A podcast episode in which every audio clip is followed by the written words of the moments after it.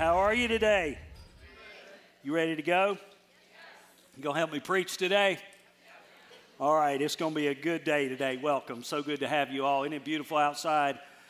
I've been waiting on fall for a long time. It feels a little like winter sometimes, but it's adjusted a little bit, and I'm having a good week. Good to see y'all. Welcome to part three of our series called ID. And in this series, we're talking about identity because we want you to find your identity in Jesus Christ and in Jesus Christ alone. We do not want you to find identity in your pain. We do not want you to find identity in your past. We certainly don't want you to find identity in the culture who would twist and turn your identity. We want you to find your identity in Him, in Jesus Christ, and He will give you that. He is your creator, He is your sustainer, and He is the one who will speak your name and your identity over your life if we will listen to Him. Now, you have an enemy who hates you because you're made in the image of God. Did you know that? You have an enemy who hates you. That's why things are a little crazy in your life. Have you ever felt like uh, three things happen bad at one time and you think somebody's got a strategy against me?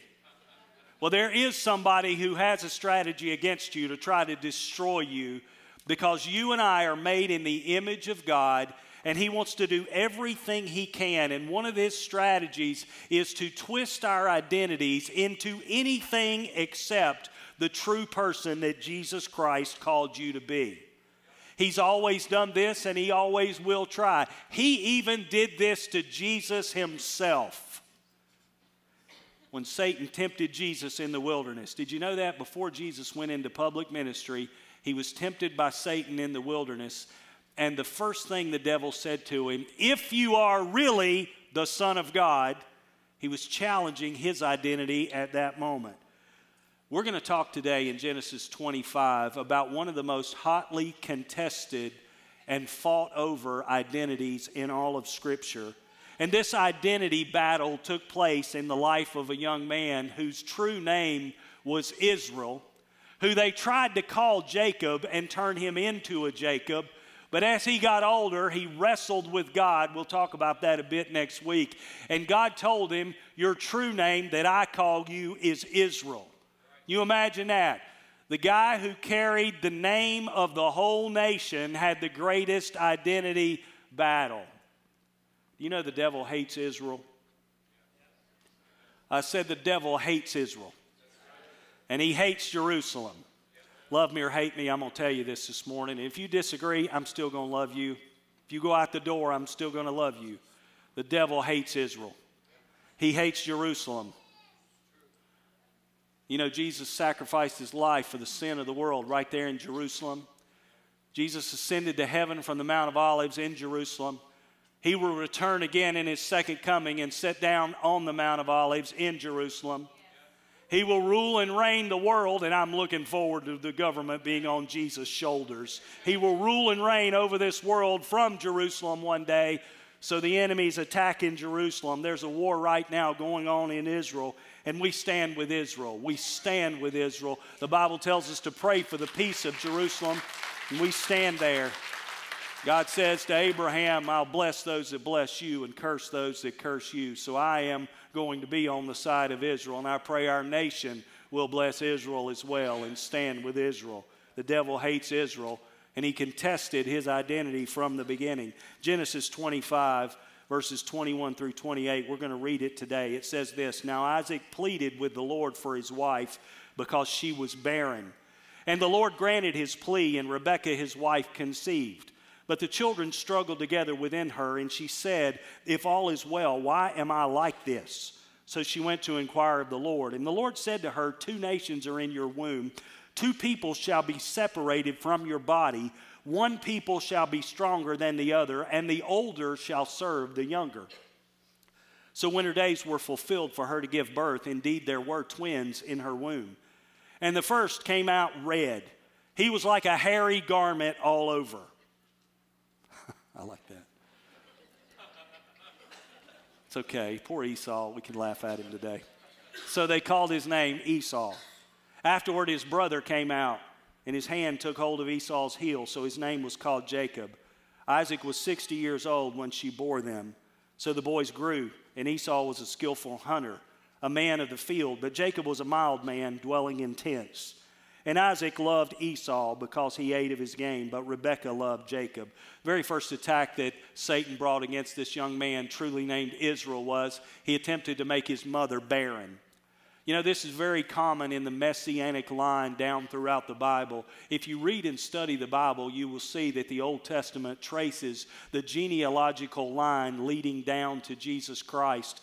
And it gives us some real unsavory characters that are in Jesus' genealogy. I am so glad when they listed all of Jesus' family tree that they existed, the tra- they, they listed the train wrecks as well.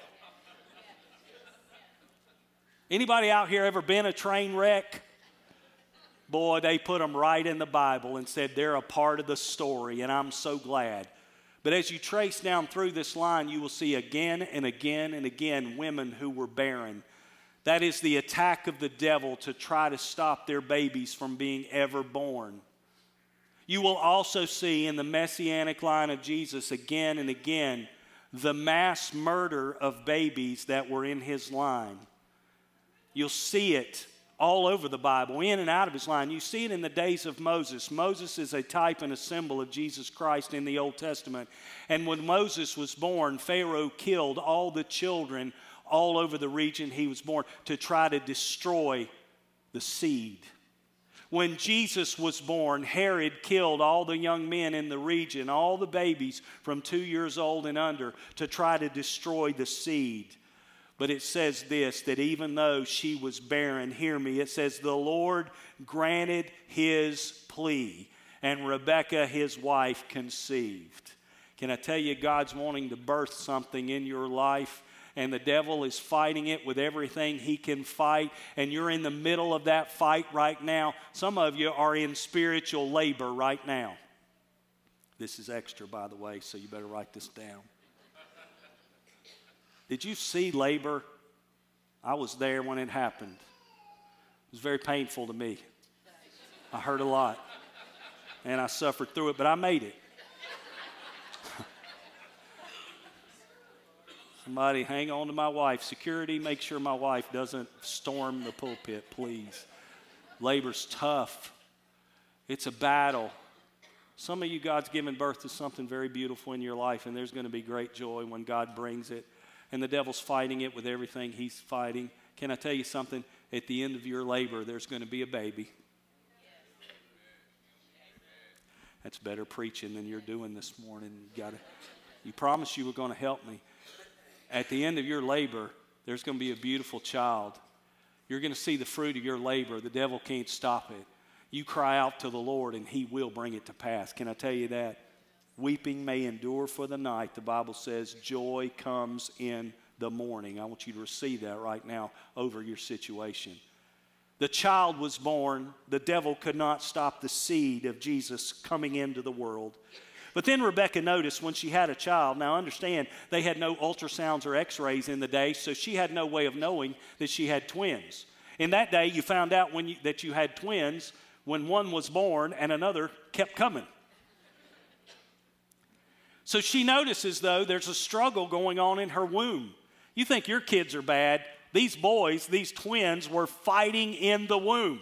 And she knew something was going on inside of her, and she wondered if something was wrong. I tell you, sometimes when God blesses you, He gives you more than you can handle. I'm, I'm throwing in extras this morning. I just want y'all to know. Y'all getting some extra stuff here today.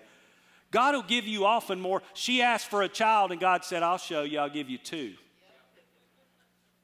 Then it became a struggle in her womb. And she said, What's going on? Something can't be right with this. And it says she asked God about it, and God spoke to her and told her that the two children in her womb would become two great nations. And he said, The older will serve the younger, which was not the norm in the day. Hence the struggle that is going on even while they're in the womb. It would show the struggle that these boys would have in their lives. Now, the children came out, they're extremely different. Esau's covered with red hair all over, he's a furry little baby. It's like he's born with a ugly Christmas sweater already on. hey, I'm just, the Bible says, I mean, it doesn't say Christmas sweater, but he's red and hairy. The second son was born, he was different. The Hebrew tells us that he was uh, smooth. He wasn't hairy like his brother. You ever wonder how kids can be so different? I used to think, you know, I used to be an expert on parenting right before I had children. Man, I knew everything. I like to tell people how to raise their kids till I had my own.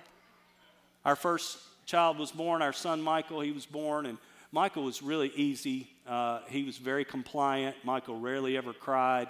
And, and I just thought, man, that's good genes right there. That's my boy right there. He's just so easy to get along with. And I used to think that children were just the product of their raising, that they came out kind of a blank slate that you wrote on. Ooh. Along came my daughter, and she shattered all my illusions. Now, you don't get me wrong, I'm so proud of my daughter. I was with her last weekend in Tennessee, and we're so proud of her. And she is a powerful leader. She's making an impact at a huge church in Memphis, Tennessee, and I'm so proud of her. But let me just tell you, she ain't compliant. You got to talk with her and reason her. And she liked to ask why a lot. But let me tell you, the day we brought her home, I knew we had a whole different child the first night. She screamed at the top of her lungs all night long. Esau and Jacob were very different when they were born. Jacob grabbed his brother's heel. All the child did was had his hand on his brother's heel, and they named him heel grabber. That may not sound to you, bad to you, but in Hebrew, that means con man. That means deceiver. They named the kid deceiver. I want you to hear what's happening here, and this is a preview of next week. The kid that was to be called Israel had an identity put on him from the very start that was a lie. They called him deceiver, and his name really means he who has prevailed with God. Much better name. That's what happened. Now, when the boys grew up, they were very different as well. It says Esau, the older, loved to hunt. He loved to be outside. He loved to do all the manly man things. But Jacob was a the Bible describes him as a plain man, a smooth man, an indoors kind of guy. He was completely opposite Esau in so many ways. Any of y'all ever had two kids and they both came from you and they're completely opposite? They look differently, they think differently, they act differently. Wonder why that happened. Maybe it's because God made individuals, that He didn't make us all cookie cutters, but I get ahead of myself. Esau was different. Then, as they grew up, we see their whole story is rife with identity problems. As they grew up, the Bible said Esau was loved by his dad. Isaac loved Esau because he was a good hunter and he could make good food for him. He'd go out, kill something, drag it home, cook it, and feed it to his dad. Dad was happy. He loved Esau. Jacob, the mild mannered, plain guy who wanted to stay indoors, was loved by his mother. So mom and dad were playing favorites. What do we learn from this seemingly dysfunctional family? Y'all just thought dysfunctional families started in 2000s? Read your Bible. So many people that did great things had dysfunction in their lives. What do we learn from these people? Number one, their identities were present in the womb. Their identities were present in the womb. There are some people today who say that a baby in the womb is just a clump of cells, but God would say differently from that. That child in the womb is the creation of God, made in the image of God. That is an image bearer of God, and that's true of them when they are inside the womb. God said of Jacob and Esau, they're two great nations in there. Their identities were there. Their personalities were there. I haven't told this to any other service because I don't know if I can fit it in. We're going to find out. There's an old Jewish legend that said that uh, Rebecca, every time she got near a temple that had an idol in it, Esau would start beating up Jacob in her womb. And every time she would go to the house of the Lord, Jacob would start beating up Esau. That's an old Jewish legend. I don't know if it's true. Maybe I just wasted 30 seconds of time here. Their personalities were intact in the womb. I want you to see they were who God made them to be before they were born. God said this to the prophet Jeremiah, one of the great prophets of the Old Testament. He said to Jeremiah, Before I formed you in the womb, I knew you. Before you were born, I sanctified you. That means I set you apart for your purpose. I ordained you as a prophet to the nations. He said, Before you were in the womb, I knew you, and I had a calling over your life.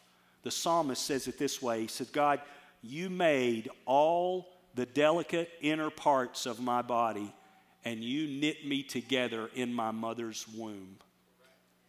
God, you made all the pieces of my body, and you put me together in my mother's womb. Can I tell you something? You and I are not the result of some merely some scientific biological process that can be studied in a lab. God created each of us in His own image. He's given us a personality. He's given us a destiny. He's given us a gender. He has given us a calling, and He does that perfectly without mistake. He knits us together perfectly. Now, you may not like some of the ways you're put together. You ever look in the mirror and say, I would change that?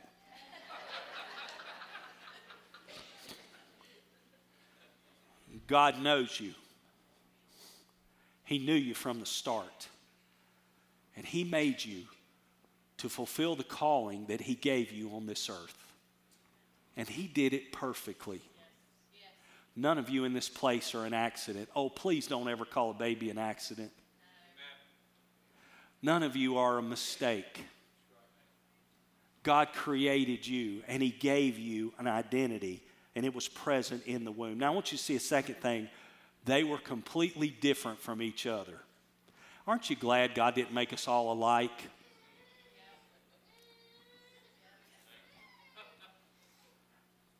God is, I, I, know this word is loaded up, it's been politicized, but it's still a great word diversity.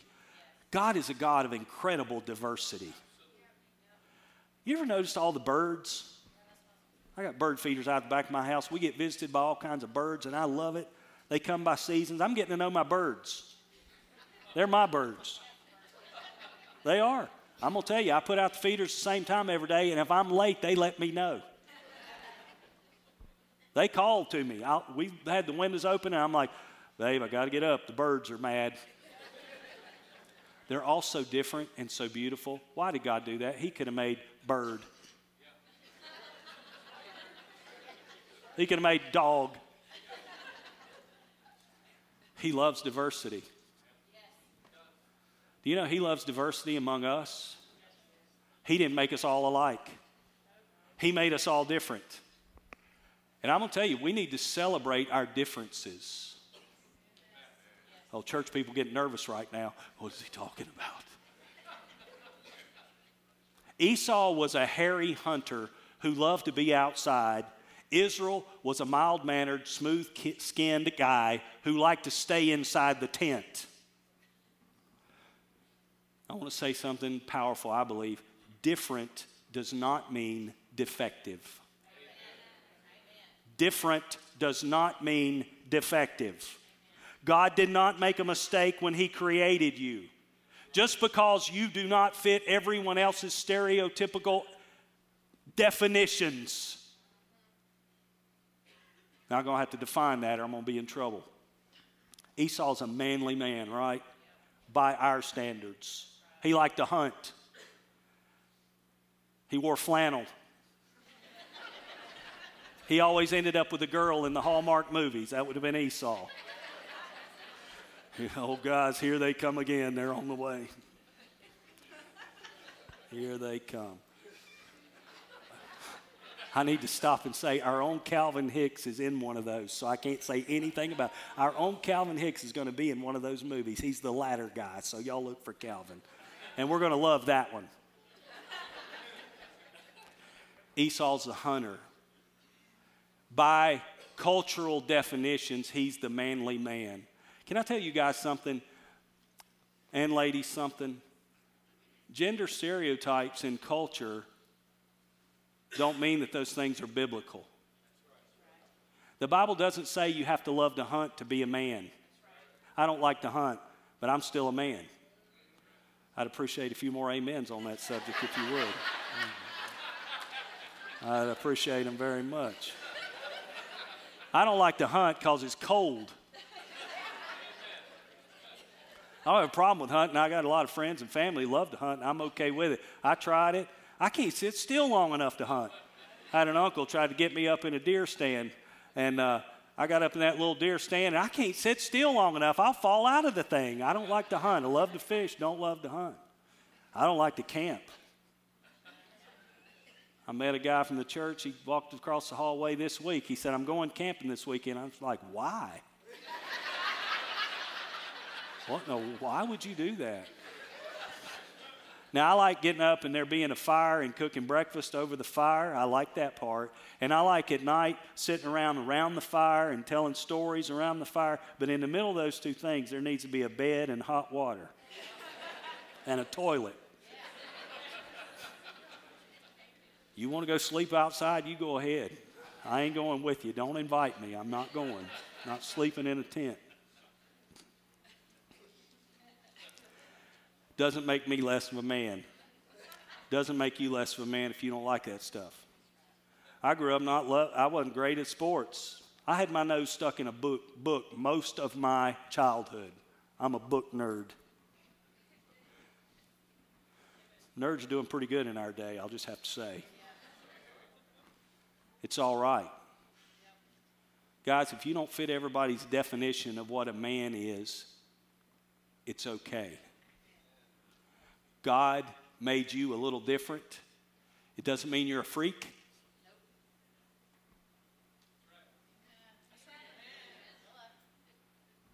You don't have to live under everybody else's definition. You've got to let God tell you who you are and not the culture. Even though the culture tries to press you into a mold and said, this is a man and this is a woman.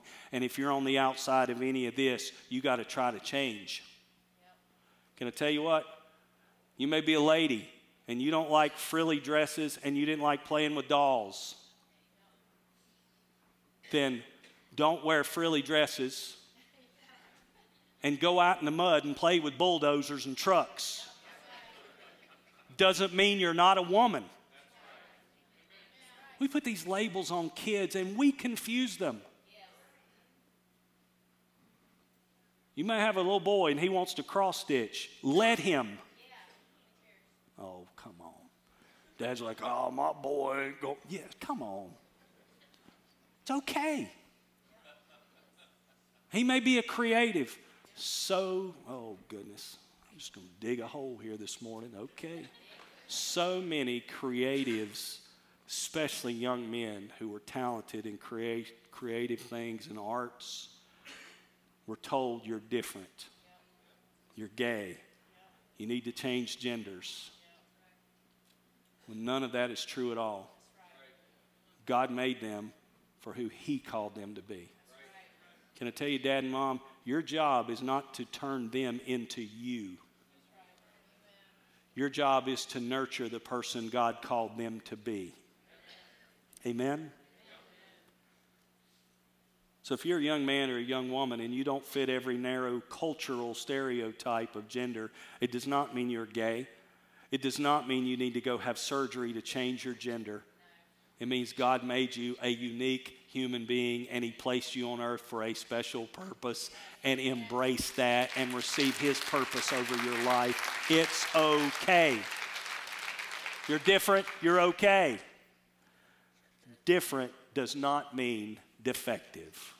Did I say that already? This is the third time I've preached this, so I'm wondering what I've told you.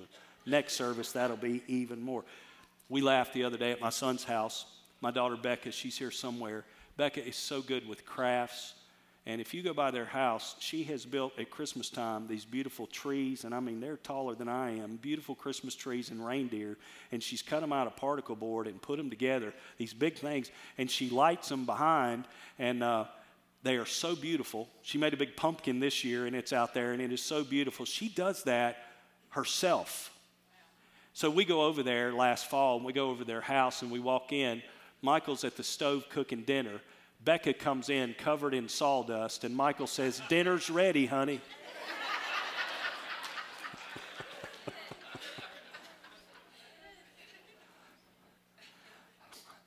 That does not make my son any less a man or my daughter in law any less a woman. Because we need both. Can I get an amen? Different does not mean defective. Doesn't mean you need to change your gender. Doesn't mean that defines your sexuality. Now, I want to say this if you struggle with gender identity or sexual identity, I want to say this we love you, period. We love you, period. There are no strings attached to our love. We will love you. If you disagree with us, you'll still love you. We're not going to give up what we believe to be true to accommodate you, and you're not going to give up to accommodate, right? We're not going to abandon what we believe about God's Word and who Jesus has called us to be if it makes you uncomfortable. And we're willing to walk through discomfort to help you in your journey as well. We love you, period. But our love is not wishy washy. Our love is not afraid to get uncomfortable. Our love is not afraid to walk through some difficulties. We'll speak truth in love. Amen? Amen? See, there's great diversity in God's kingdom, but there's something we all share. It's God's design. This is what the scripture said God created man in his own image. In the image of God, he created him, male and female, he created them. God's image is born, and he said this specifically by male and female a child needs a mom and a dad. One of the attempts and the struggles in culture today is destroying the family structure that God ordained to be in the world, and we are seeing incredible societal problems because oftentimes the children didn't have a dad, sometimes didn't have a mom. Can I tell you, single moms and single dads, they're both of those. Did you know you're both heroic? You are heroic. If you're raising your child as a single mom or a single dad, I want you to understand God bless you, and we're here to support you. If your child doesn't have a dad or your child doesn't have a mom, I'll tell you what, get them in the body of Christ and get them around godly men and godly women who can help compensate for that gap and that what's missing in their lives men and women together bear the image of God. And that's why that's so under attack by the devil in our day. He created them in his image, male and female. An attack on your gender identity is an attack by the enemy. And it's an attack right now on mankind as whole as image bearers. Our status as image bearers of God. We believe this with all our heart. and I want you to hear me. Not everybody agrees with me on this. But I believe this with all of my heart. Follow Jesus, and He'll bring healing to any identity crisis you find. Any identity crisis you're walking through, Jesus will bring healing to it.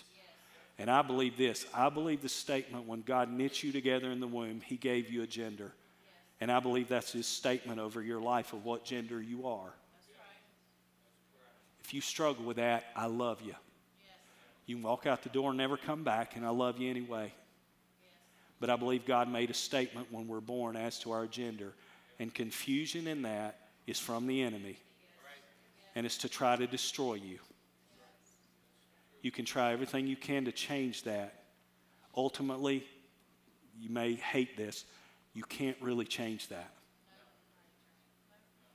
God wants to bring healing in the depths of your soul to your identity.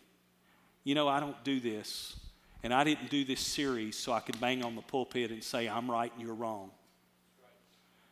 We didn't start this series to make a political statement to anybody so we could be smug and self righteous that we told the truth and showed them. That's not why we're up here. We're up here to say that Jesus Himself made you, He created you, He formed you, He called you, He's got a place for you, and He wants you to find that place in Him. Amen. Amen. And you can. And we'll walk with you through that, whatever the struggle. Now, last idea I want to look at their identities affected their parents' affinity for them. Here's what happened Esau, red, furry Esau, good hunter, went out and got game for his father, brought meat to him. And Isaac, uh, yeah, Isaac loved him. I'm looking at Isaac trying to figure out the name. Isaac loved Esau. Rebecca loved Jacob. Parents had favorites. Can I tell you something that's real easy for you to do? It's real easy for you to have an affinity for the child who's like you. Again, you're not called to turn him into you.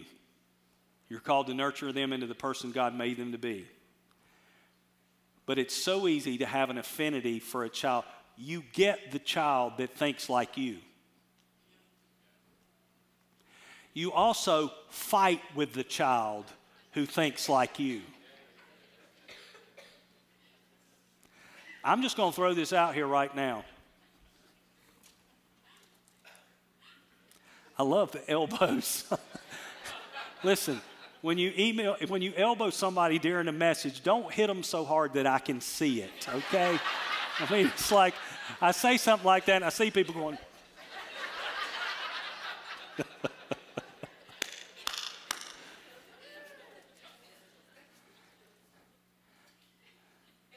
You identify with the kids who are like you, but you fight with them.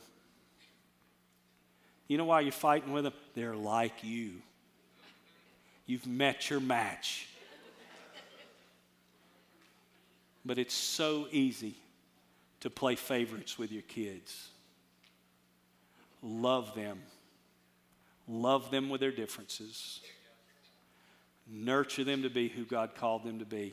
But make sure, mom and dad, that you are present in their lives.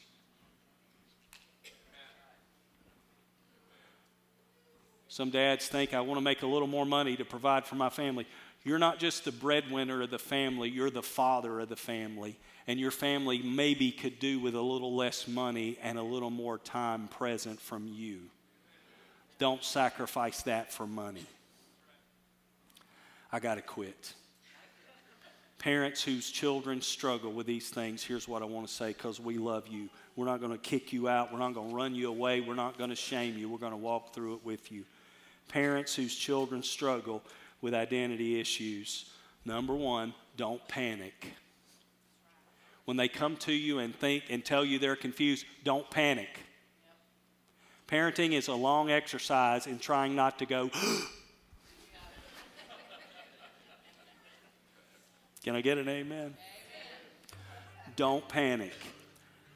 Everybody deals with some confusion whether they admit it or not, to some degree or another. Anybody ever been through puberty? You know, I thought I'd have a winner that everybody'd raise their hands on that one, but some of you, you won't raise your hand for anything. You got 16 kids and you won't admit you went through puberty. I don't know what to do with y'all.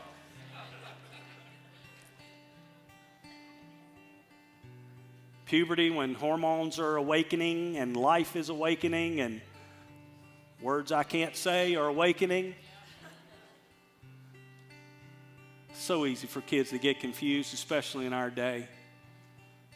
You know what you say when your child's confused? It's okay. That's a normal part of growing up. Don't panic. Here's what I'm going to say as well you hold on to your faith stronger than ever in what you believe.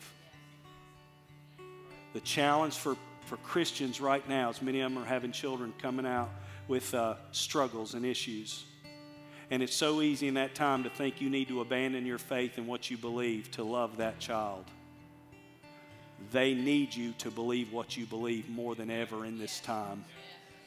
They need you to stand up for the truth right now. They don't need you to compromise. They need you to stand, even if it's difficult, even if it's a fight, even if it's an argument, contend for what you believe. last thing I want to tell you pursue that child just as Jesus pursued you.